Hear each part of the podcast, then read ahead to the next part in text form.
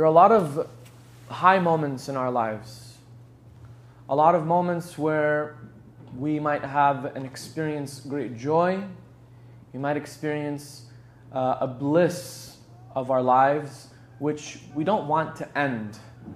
We might experience this joy which um, actually is, is a result of God's favor, of God's blessing.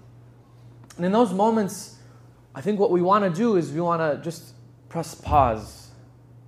We want to press pause so that this moment can last forever. We want to record the moment so that we can relive it again, maybe in memories. We pull out our phones, we record, or maybe we get somebody else to record and to mark this day for us.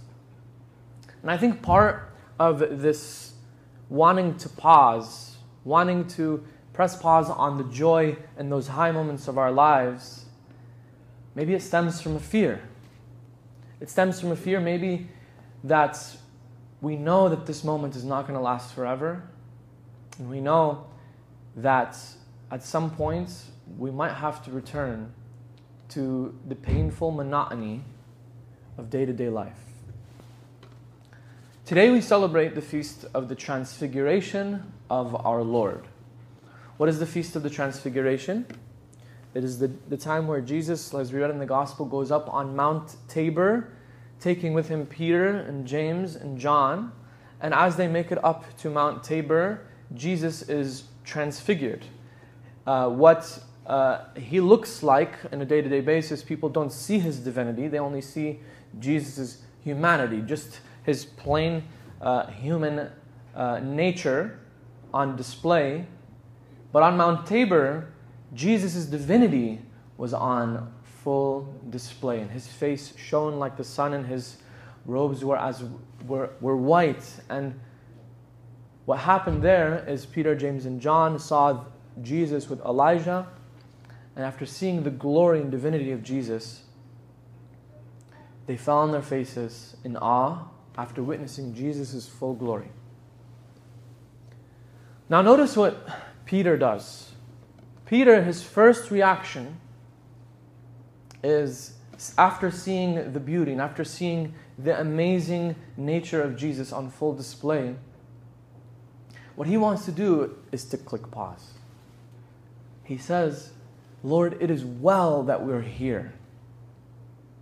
And so what does he want to do? He scrambles around. He says, "I can make a booth," meaning uh, an altar for Jesus. "I can make an altar for Elijah, and I can make an, an altar for Moses. We can sit here and we can worship, and this will be the best place. This is where we can just live and just rest here."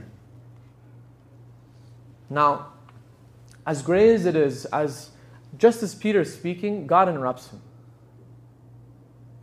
What does he say? He says these words, "Behold, this is my beloved Son, with whom I am well pleased."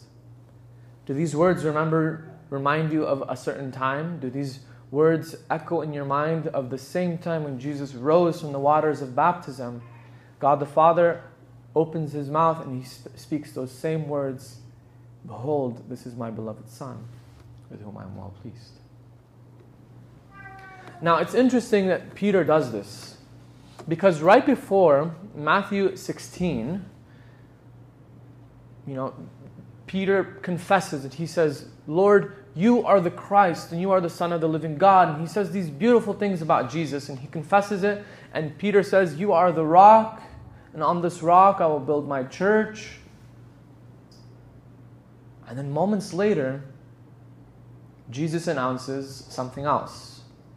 He announces his suffering, and he announces his passion, and his death, and his resurrection. He says, "It is necessary that the Christ should suffer in order to enter into his glory."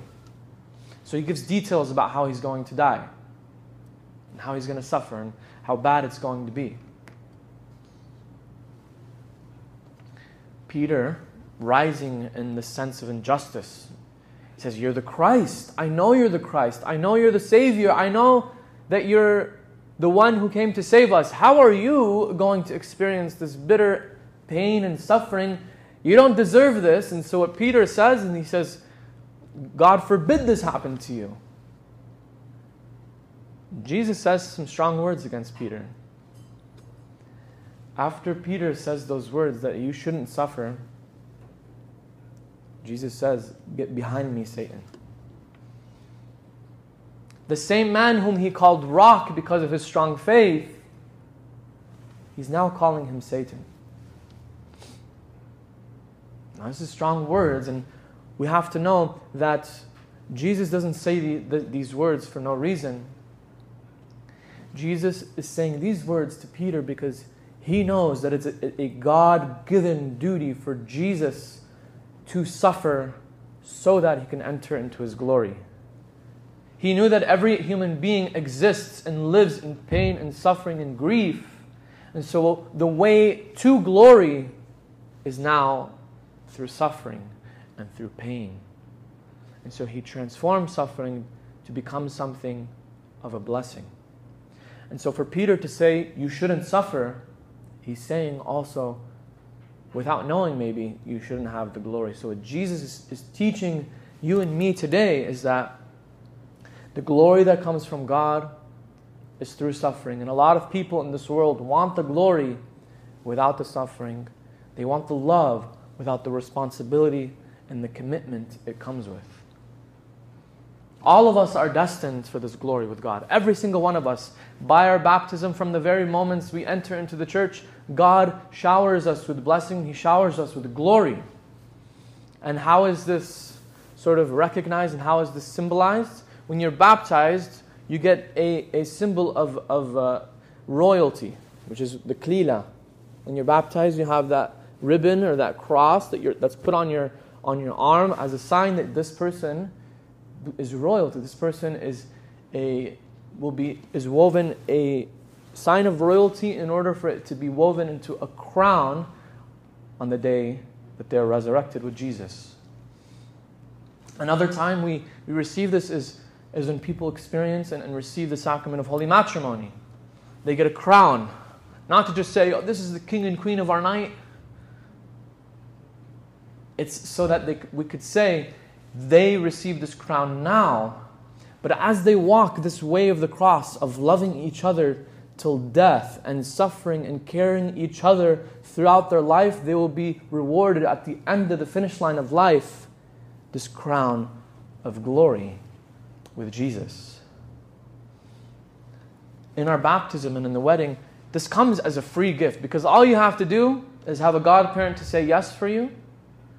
And all you have to do on your wedding day is to spend a bunch of money and say yes and find somebody to say yes to. That's a free gift. And that's very easy in comparison to what happens, what is supposed to happen next. The klila, the crown that we receive here is free. But the one we anticipate and we hope for, it does not come freely because that one comes with a price. And the price of our eternal heavenly crown is blood.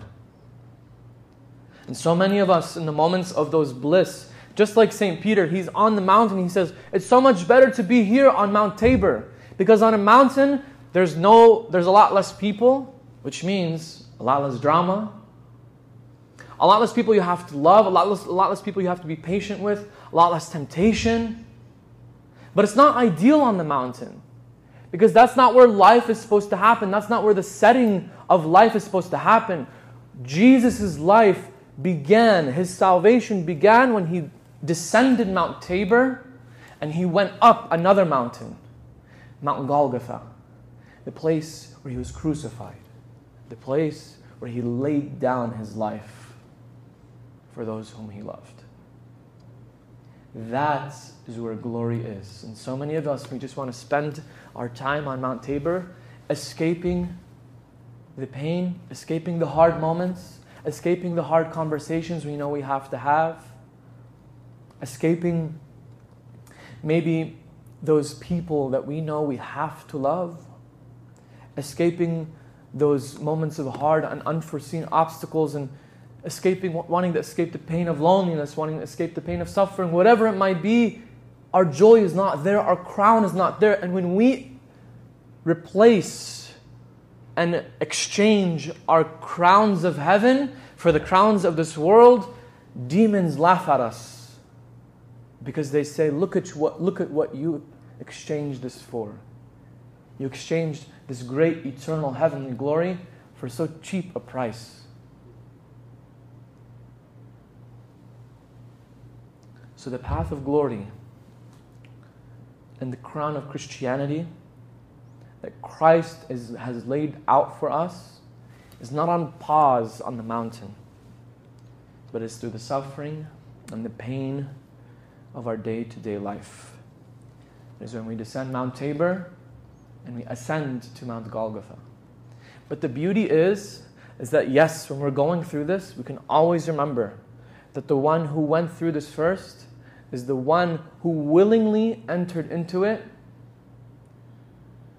when he disguised himself, his divinity by his humanity. And you know, he does it in, even, in an even greater manner to now. Because being God and disguising, almost disguising yourself in a human body, that is a big descent.